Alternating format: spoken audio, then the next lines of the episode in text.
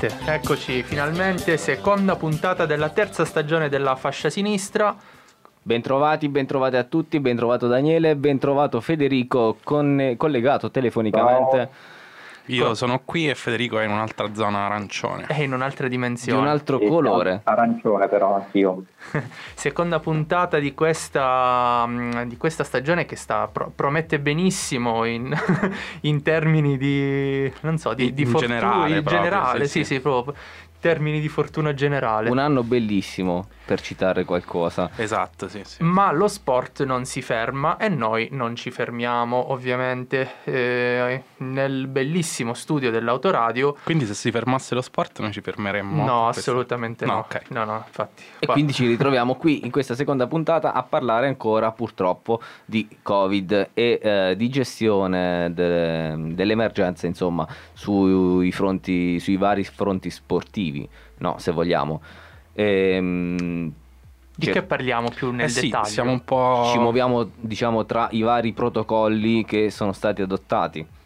Esatto, sì, cercheremo di, di orientarci in questo sottobosco di protocolli che avrebbero dovuto magari semplificare le cose, ma spesso le hanno complicate, come vedremo, e sostanzialmente sì, questo, siamo appunto costretti per forza a parlare di, di- di questo perché è proprio quello che ci... Anche se io credo che Federico voglia dirci e, e frema dalla voglia di dirci dei risultati.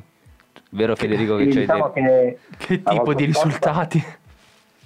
La volta scorsa abbiamo lanciato questo contest, quindi quest'anno avremo due canzoni all'interno di ogni puntata e bisognerà decidere quale canzone va avanti.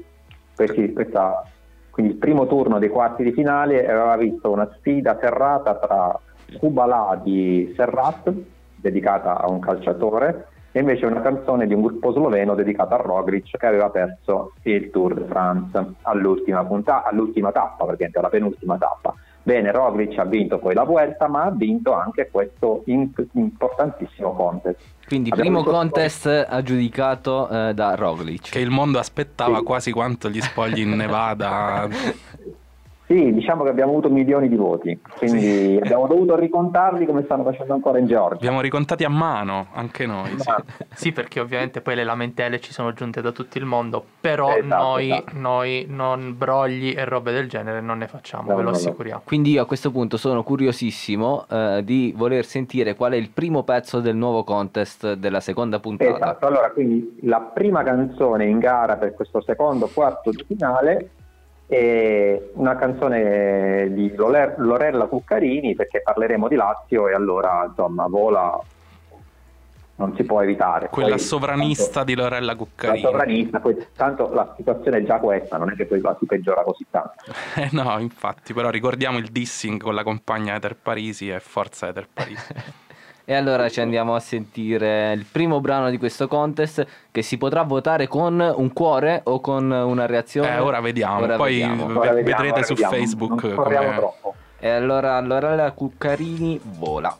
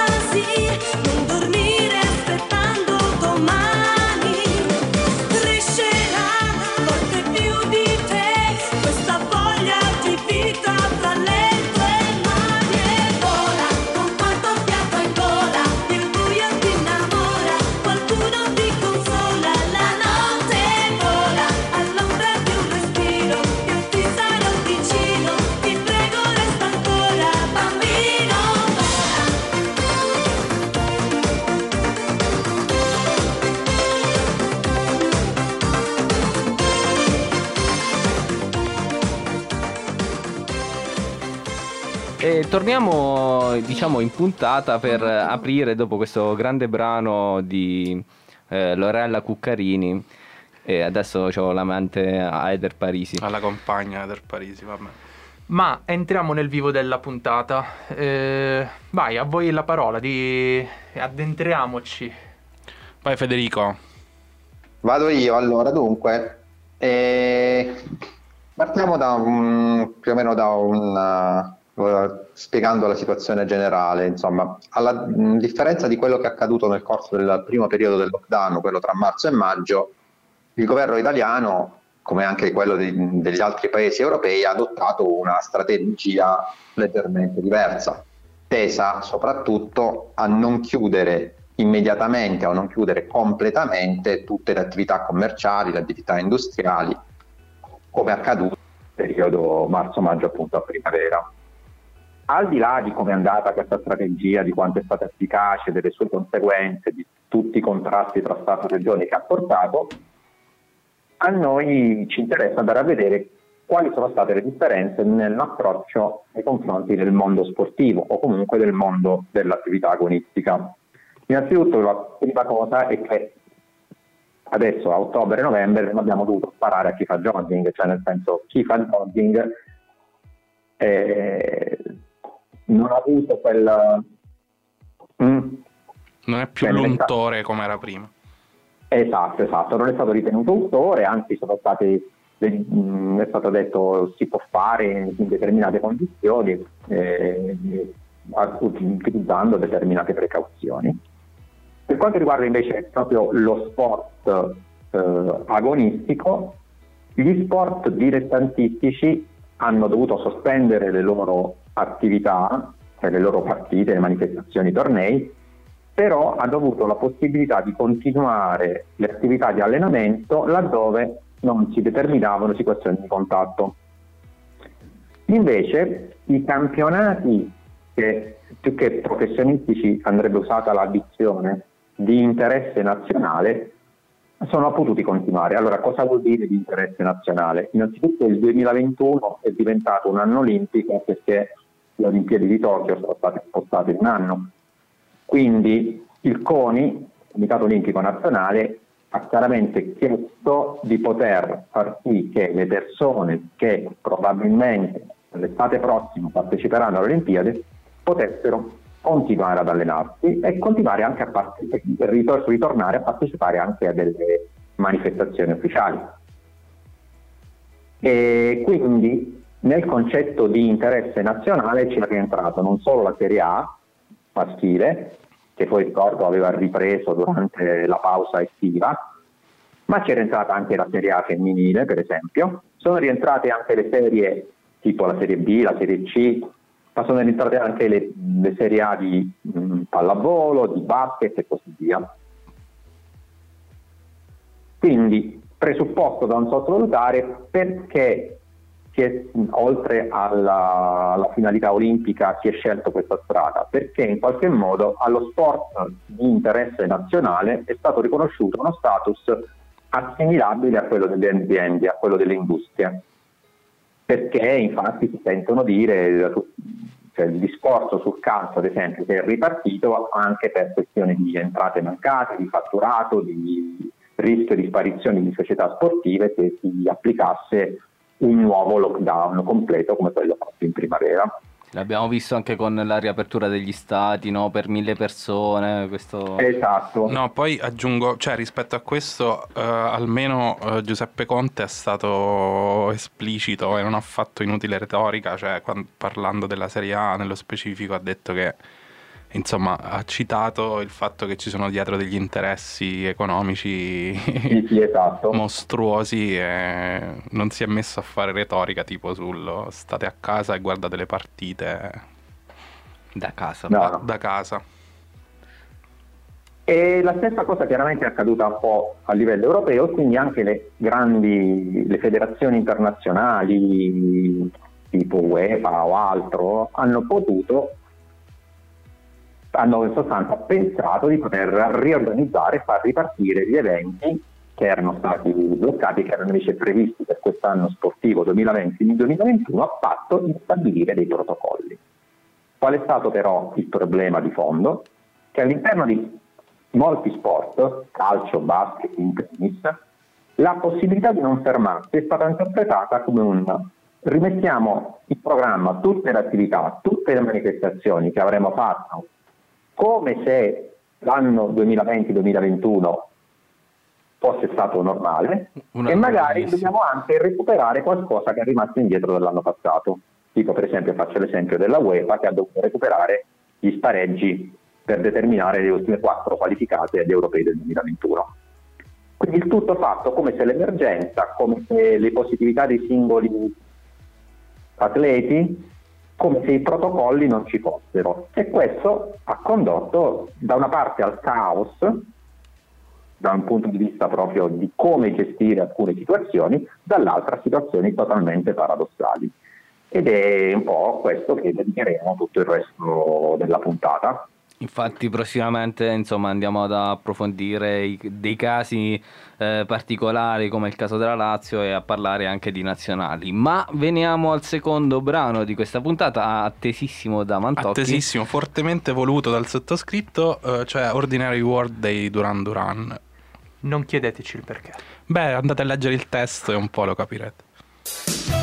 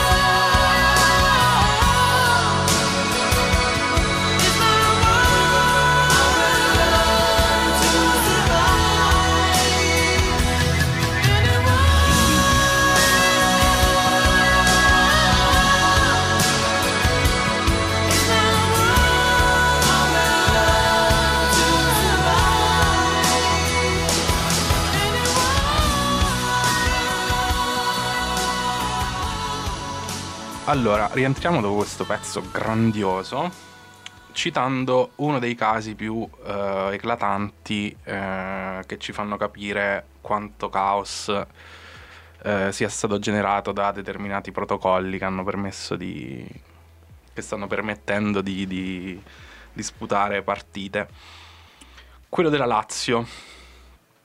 Eh, nella Lazio sono stati riscontrati alcuni casi positivi prima della partita di Champions contro il Bruges. Gli stessi giocatori però erano negativi e eh, quindi arruolabili per la partita successiva contro il Torino. Poi di nuovo, dopo qualche giorno, positivi e non schierabili per la trasferta di, sempre di Champions League a San Pietroburgo contro lo Zenit.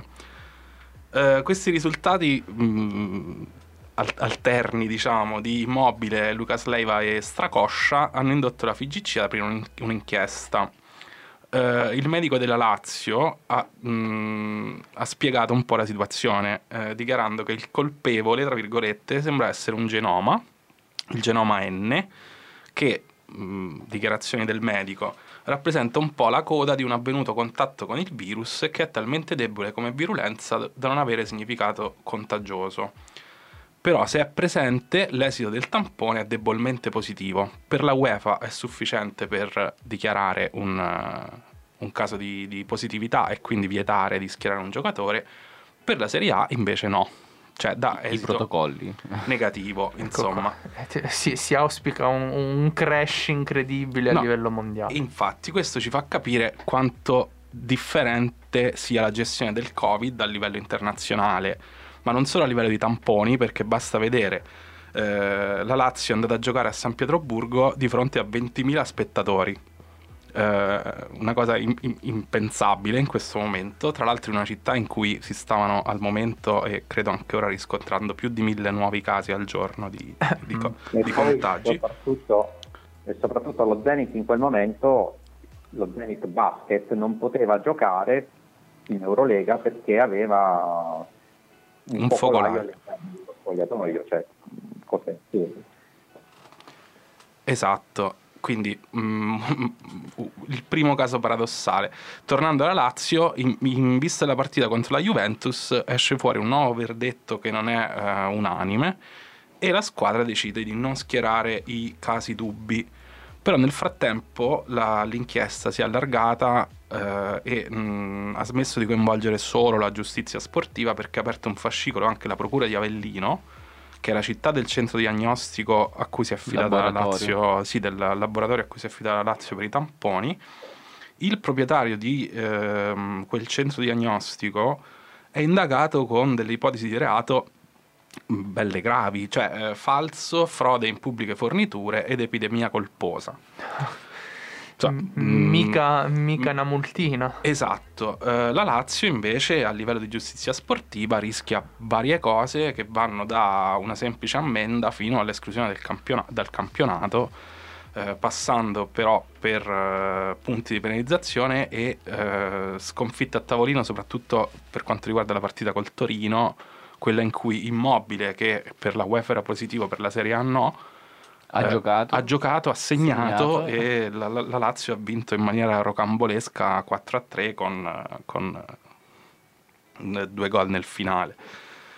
In Serie A poi eh, prima c'erano stati altri casi abbastanza emblematici, cioè quello del Genoa che eh, dopo la, la positività di, di Perin ha riscontrato ben 16 giocatori positivi, di cui almeno 6 erano in campo contro il Napoli qualche giorno prima che uscissero i risultati dei tamponi.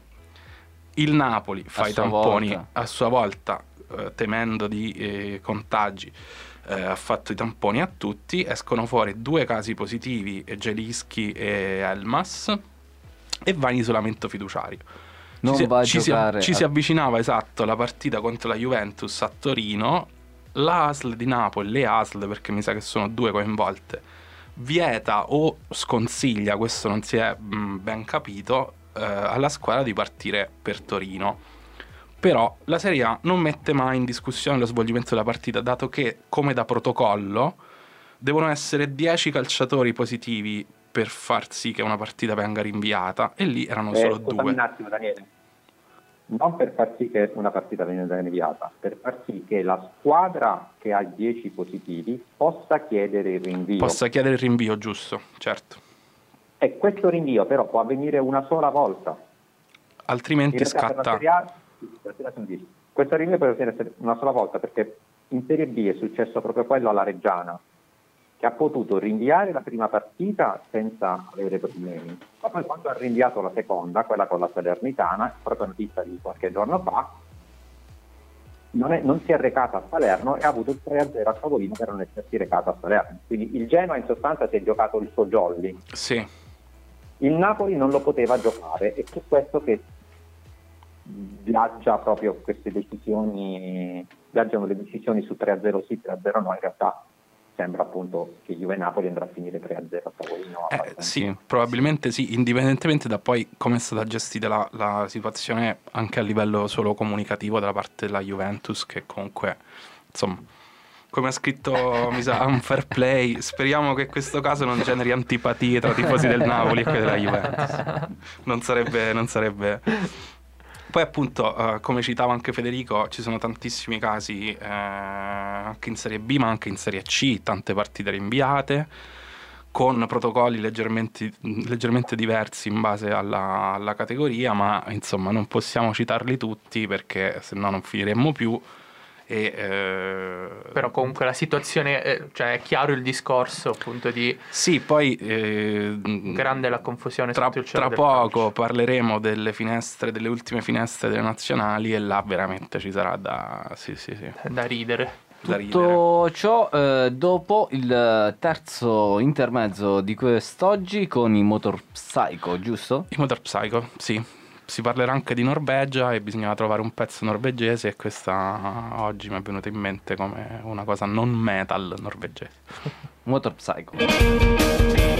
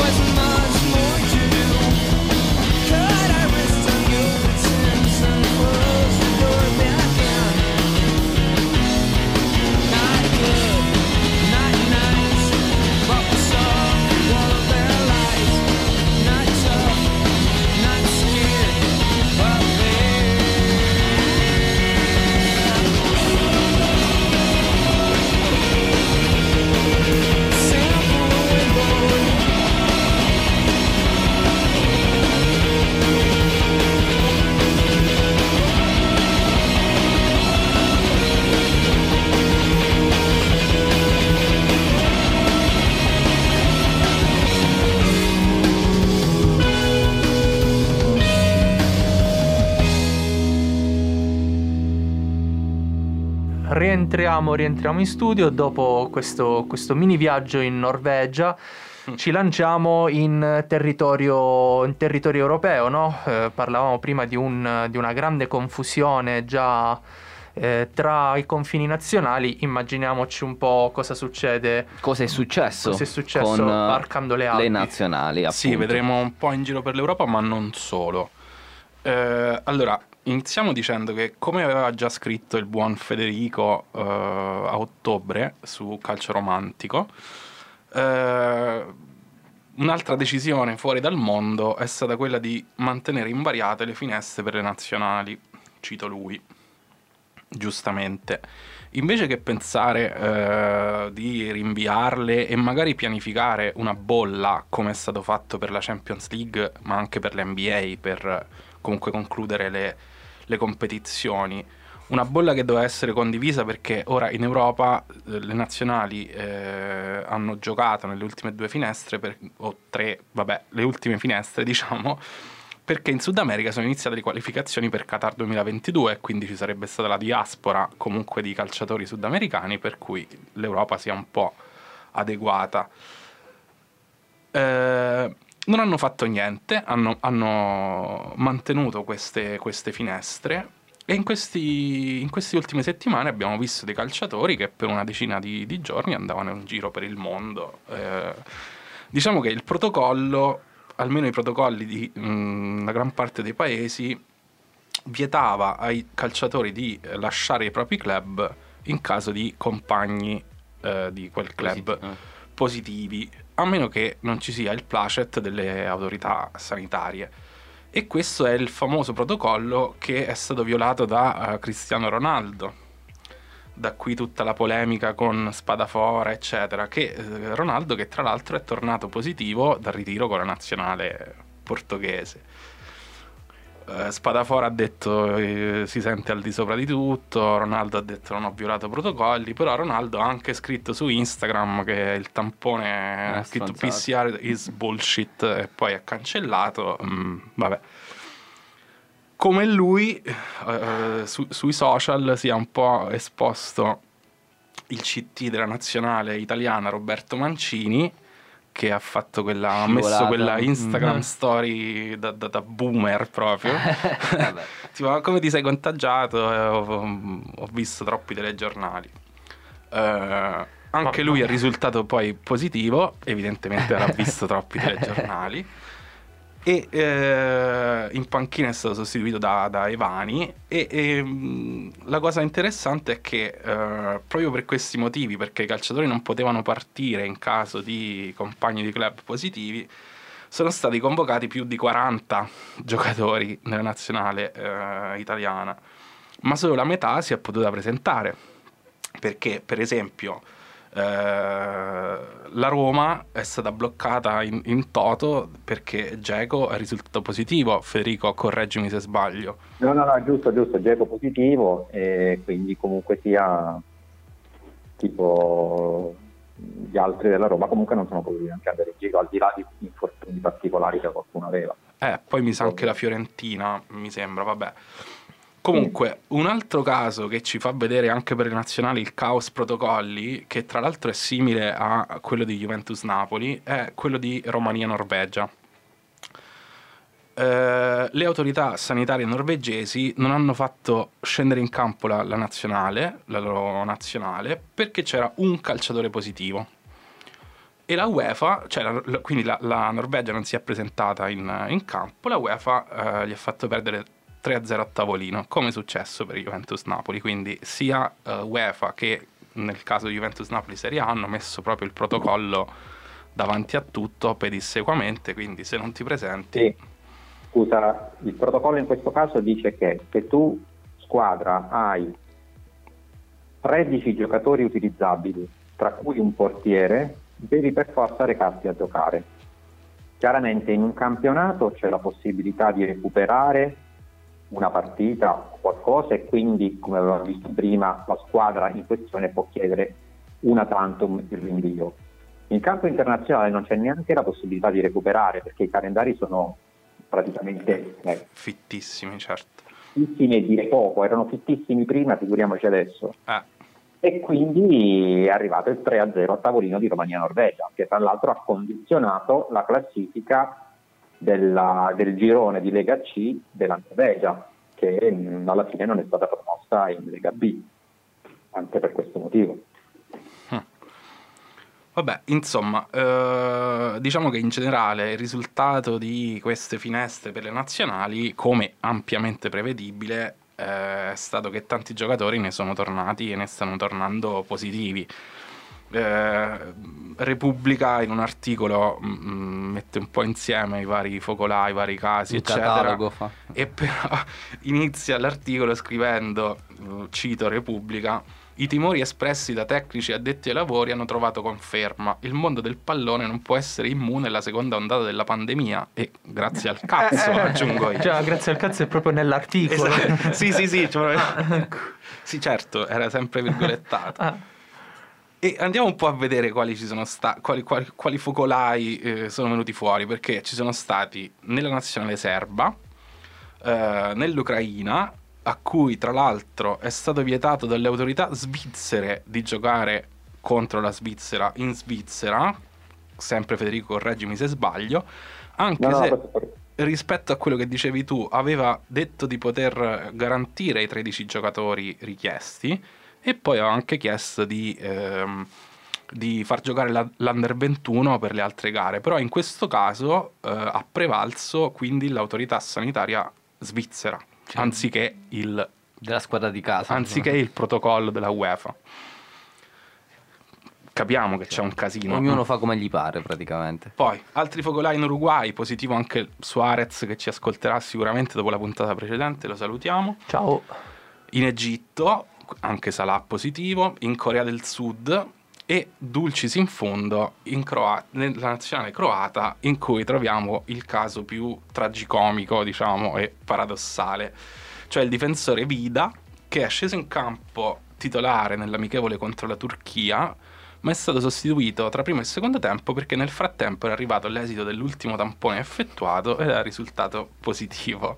Cioè questo veramente Questa fa, cosa fa fa ridere. ridere. Primo cambio per Covid. Non si è capito quanti, cioè se abbia cant- contagiato qualcuno. Brozovic è Sì, uscito sì. positivo da, da quel ritiro. E, che vabbè. poi ha sostituito proprio Vida, mi sembra, in quel cambio. Ah, beh, anche Dovrebbe- tatticamente insensato.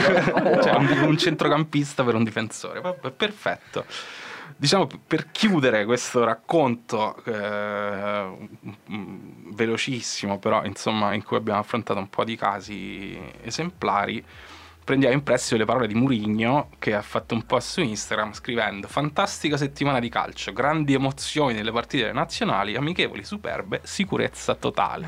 Evviva Perché lo sport. Si era trovato ad allenarsi con sei giocatori e basta, e gli altri o erano positivi o erano in giro per le nazionali. Gli è tornato anche un altro positivo da, da un ritiro, quindi è, Un anno è bellissimo. calmissimo anche Mourinho.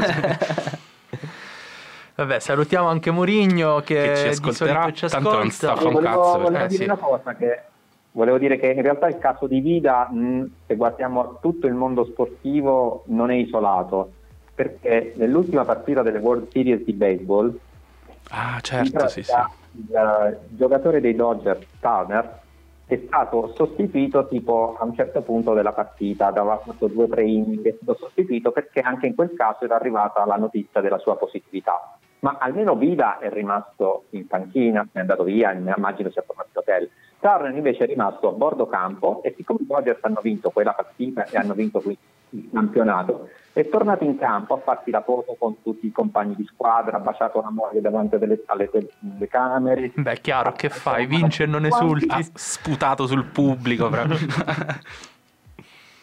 E vabbè, eroe. Eh sì, eroe. però Ehm, Vede, passi- siamo eh, al, infatti- al tuo momento. Sì, passiamo al secondo momento importante, l'unico secondo momento importante della, di tutta la puntata e quindi la seconda canzone del contest in omaggio a una delle nazioni che appunto sta lottando contro questi protocolli, ovvero l'Ucraina, abbiamo trovato questa, trovato questa canzone synth pop ucraina degli anni 80, lei è Russia e la canzone è Nesiti Vietnam, non stare alla finestra. Eh, Molto bene. io, io so già a scatola chiusa Dopo questo, dove andrà il mio pezzo, voto. dopo questo pezzo però parleremo di altri sport in anticipo che magari le persone sono annoiate a sentirci parlare di Facciamo una pausa, ci sentiamo il pezzo e torniamo tra poco.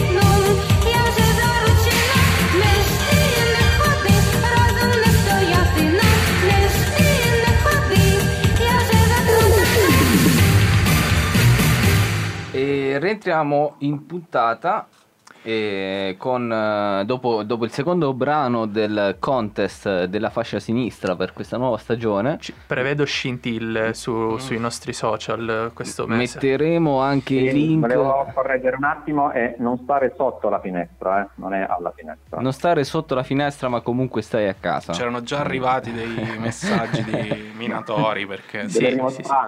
Eh, vi ricordiamo che per ogni informazione riguardo il contest musicale potete telefonare al numero dell'autoradio che trovate sovraimpressione. Eh, sì, certo. E comunque eh, si potrà votare il contest, ricordiamo, eh, sui nostri profili, quindi l'autoradio, la fascia sinistra eh, e basta. E basta. Eh, basta, sì, anche calcio romantico. Calcio romantico, certo. E siamo in onda sull'autoradio.net, su gemininetwork.it, eh, il network delle radio indipendenti. E Passiamo all'ultimo argomento perché comunque facciamo, ampliamo lo spettro e vediamo un po' questa situazione negli altri sport come sta, come si sta vivendo, insomma. Ecco, allora, io diciamo questa parte mh, più che dedicata ai protocolli specifici, mi interessa far vedere come in alcuni altri sport o in alcune situazioni all'interno di altri sport, se non altro, si dia l'impressione di voler cominciare a capire che l'emergenza Covid esiste, cioè che l'emergenza che non puoi fare tutto quello che avresti fatto in condizioni normali e che in qualche modo devi trovare qualche scappatoia. Allora, partiamo dal basket. Il basket in pratica ha questa Eurolega che sottrae alcune squadre mh, che in sostanza fanno un campionato per loro al- infrasettimanalmente e che invece i weekend giocano nei loro campionati. Quest'anno l'Eurolega addirittura ha previsto turni infrasettimanali tipo il martedì e il giovedì, non tutte le settimane. Però ci sono come dire, micro bolle per cui una squadra quando va in trasferta magari gioca martedì e giovedì più o meno in posti simili. Bene, il eh, mh, protocollo iniziale della- dell'Eurolega prevedeva che se squadra, se una delle squadre per motivi vari non riusciva a portare in campo un quintetto, perdeva 20, 20 a 0 a tavolino. E lo Zenit San Pietroburgo, di cui abbiamo parlato anche in occasione della Lazio, proprio per questo aveva già perso alcune partite senza neanche giocarle.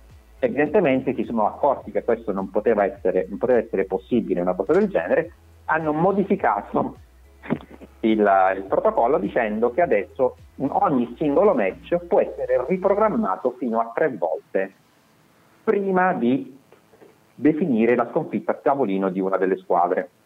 Allora, chiaramente, in un calendario fittissimo, pensare di poter spostare 3-4 volte la data di un singolo match è qualcosa di assurdo.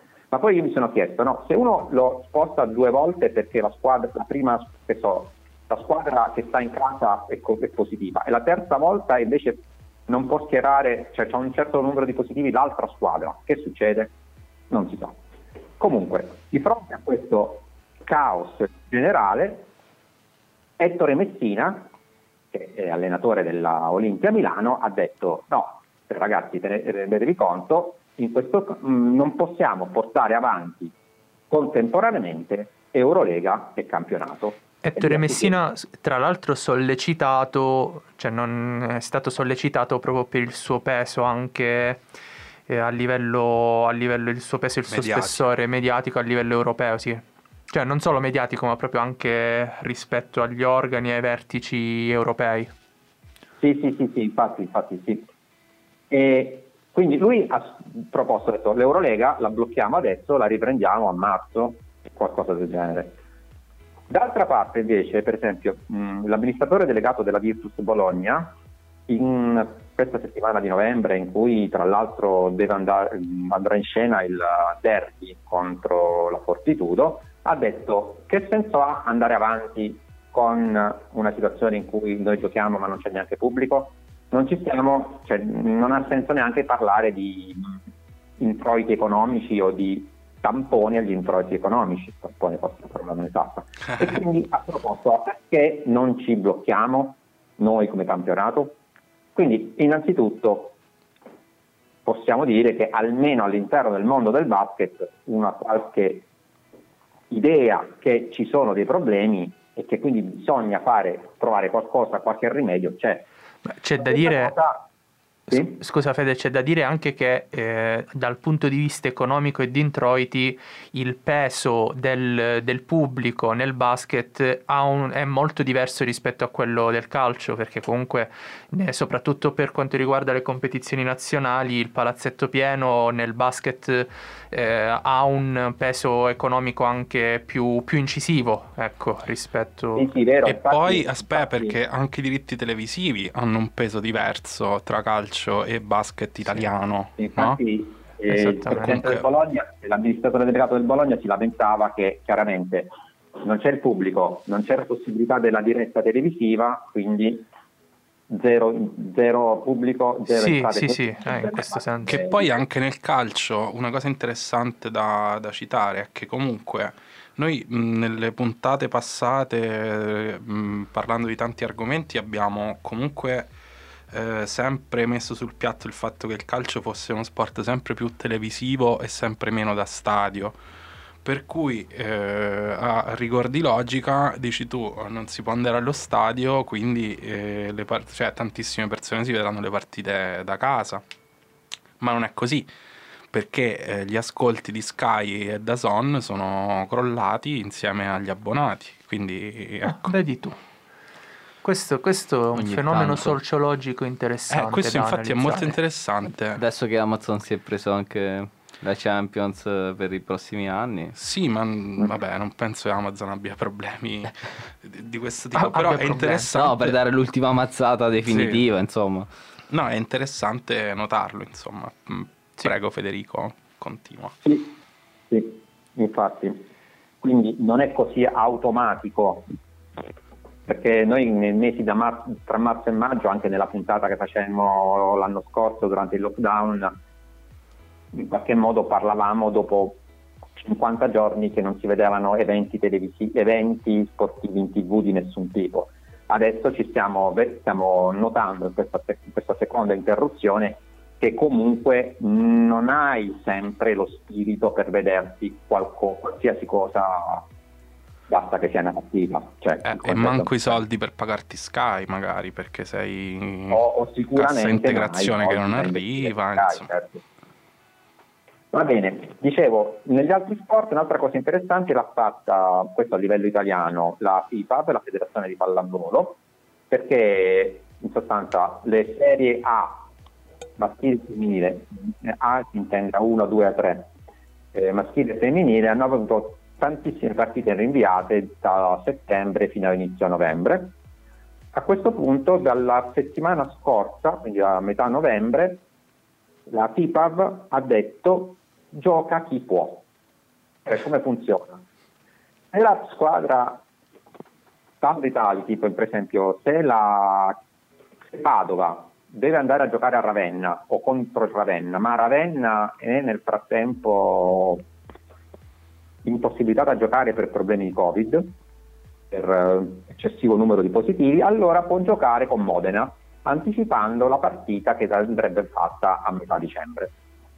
Ecco, l'hanno fatto la, la settimana scorsa, non so questo quanto possa alla lunga aiutare a districarsi da questa matassa che diventa molto Mamma Beh, mia. mi sembra un po' mettere le cose sotto un tappeto, diciamo. Esatto. Però intanto è già un'idea, vabbè ok, almeno proviamo a, a fare qualcosa di più.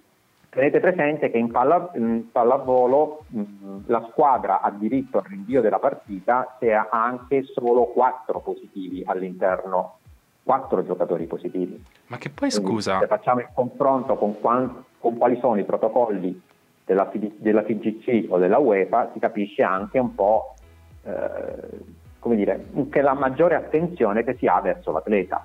che poi tecnicamente non è nemmeno uno sport di contatto la pallavolo. Dall'altro non è uno sport di contatto, infatti non è uno sport di contatto. Cioè ci sono i droplets, però sicuramente non c'è contatto tra quasi Sì, ci sono sicuramente. le urlate sotto rete, però Eh, vabbè, sì. le urlate sotto rete. So, vabbè, comunque sì.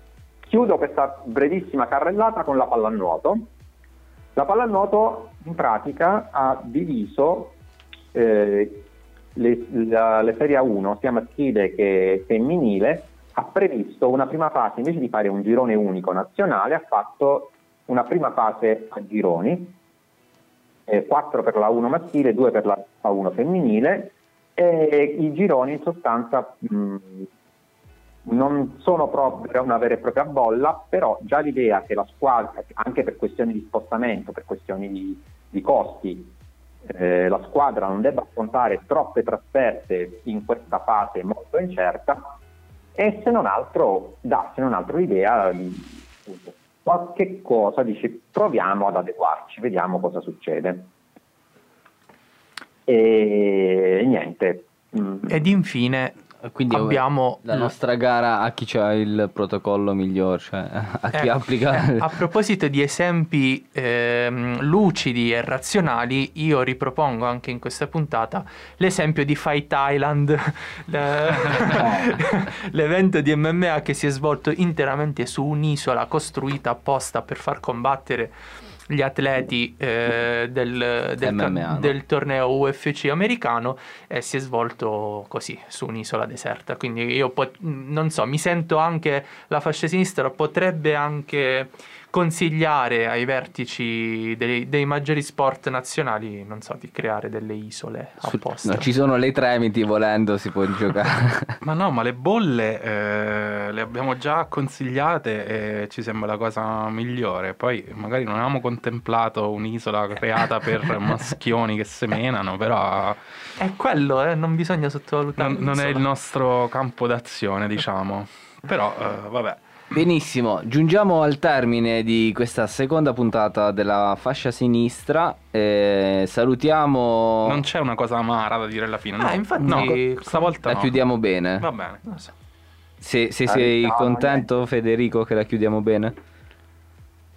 E niente, io la chiuderei con, eh, con quello che dice, con, eh, diciamo facendo, spiegando un po' quello che, come i giornalisti stanno provando a raccontare questo Covid, loro che sono sempre sul pezzo, no? Questi giornalisti Ecco la nota amara, lo sapevo. tipo che so, arriva la notizia di un positivo e il servizio giornalistico apre un fulmine a ciel sereno, c'è un positivo nella, nella squadra X. E sconfigge il Covid, il suo gol più bello, no? Eh, va bene, va bene, noi la, la chiudiamo così eh, cercando sempre quella nota di amaro perché a noi fondamentalmente l'amaro ci piace. Vi lasciamo con il nostro profeta Eric Cantona. Ciao! Ciao, Ciao alla tutti. prossima. Ciao. Uh, as flies to wanton boys, we are for the gods. They kill us for the sport. Soon the science will not only be able to slow down the aging of the cells. Soon the science will be will fix the cells to the state, and so we will become eternal. Only accidents, crimes, wars will still kill us. But unfortunately, crimes and wars will multiply. I love film.